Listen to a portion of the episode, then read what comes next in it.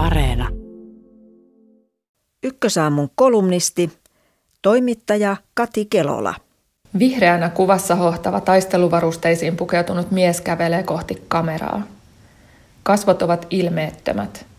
Oikea käsi roikottaa asetta vierellä kuin matkalaukkua. Pimeäkameralla otetussa kuvassa astelee Yhdysvaltojen armeijan kenraalimajori Chris Donahue.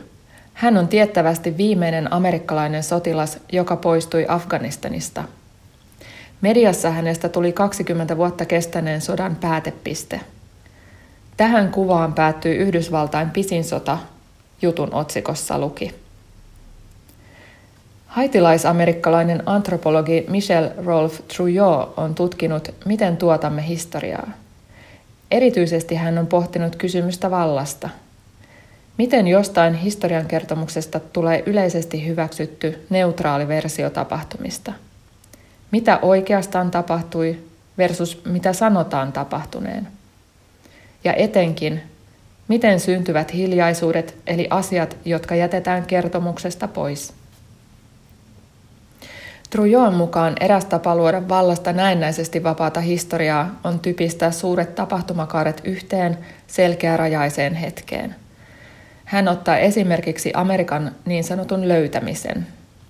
Aikansa merkityksettömästä tapahtumasta, Kolumbuksen vahinkorantautumisesta Bahamasaarille lokakuussa 1492, rakennettiin vuosisatojen konfliktien jälkeen tarina, jossa Amerikka löydettiin 12.10.1492. Tapahtumalle luotiin muistojuhla ja Yhdysvaltoihin muun muassa liuta Columbus-nimisiä kaupunkeja. Kolumbuksen päiväkirjasta ei löydy merkintää kyseiseltä päivältä. Rantautuminen oli sotkuinen prosessi sekin.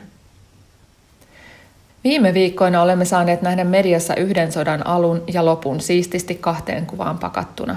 Ensin näimme lopun – kenraalimajori Donahuen poistumisen Afganistanista. Viikonloppuna vietettiin syyskuun 11. päivän iskujen muistotilaisuutta. Kuvia liekehtivistä kaksoistorneista pidetään lähtönä Afganistanin sodalle. Uutiskuvina molemmat ovat arvokkaita. Ne tallentavat merkittävän historiallisen tapahtuman. Mutta sota ei sammu kuin olympia tuli Tokiossa – Konfliktin typistäminen tarinaksi, jolla on selkeä alku ja loppu, peittää alleen konfliktien tyypillisen luonteen, niiden sotkuisuuden. Yhdysvaltojen toimet Afganistanissa eivät alkaneet syyskuun iskuista, eivätkä niiden jäljet tietenkään pääty kenraalimajori Donahuen askeliin. Median pitäisi varoa rakentamasta yksinkertaistavia helppoja tarinoita, joissa asioilla on selkeät, vuotamattomat rajat – ne eivät kerro todellisuudesta, mutta tuottavat historiaa jo kauan ennen historian tutkijoita.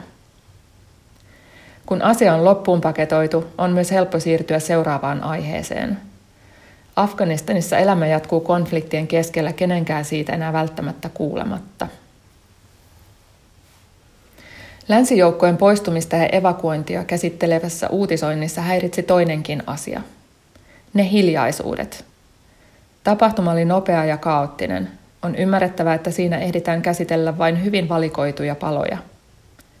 Raportoinnin eurosentrisyys oli silti häkellyttävää. Media nosti Afganistanista lähes yksin omaan kuvia ja tarinoita, jotka ovat tunnistettavia meille Euroopassa. Skeittaavat tytöt Kabulissa, kaupunkien yliopistoa käyvät kansainvälisissä järjestöissä työskentelevät naiset. Kaikki tärkeitä tietenkin – Kuitenkin esimerkiksi yli 70 prosenttia afganistanilaisista asuu maaseudulla. Heitä ei ollut. Syntyi vaikutelma, että Afganistanin sijaan olimme kiinnostuneempia näkemään oman kuvamme Afganistanissa. Oman perintömme, oman kulttuurimme jatkumon. En viittaa tällä ihmisoikeuksiin, kuten naisten oikeuksiin. Ne kuuluvat kaikille, eivätkä ole minkään kulttuurin omaisuutta – Viittaan valittujen näkökulmien ja äänten kapeuteen. Median tarina tuki samaa tarinaa, jota Yhdysvallat käytti yhtenä sotatoimien oikeutuksena. Kulttuurista muutosta ja sen sisältämää ajatusta kulttuurisesta paremmuudesta. Yhdysvaltoja on kritisoitu muiden asioiden lisäksi siitä, ettei sillä ollut sotatoimissaan kiinnostusta perehtyä Afganistanin kulttuuriin, vaan se yritti istuttaa sinne omaa järjestelmäänsä. Mutta oliko mediallakaan?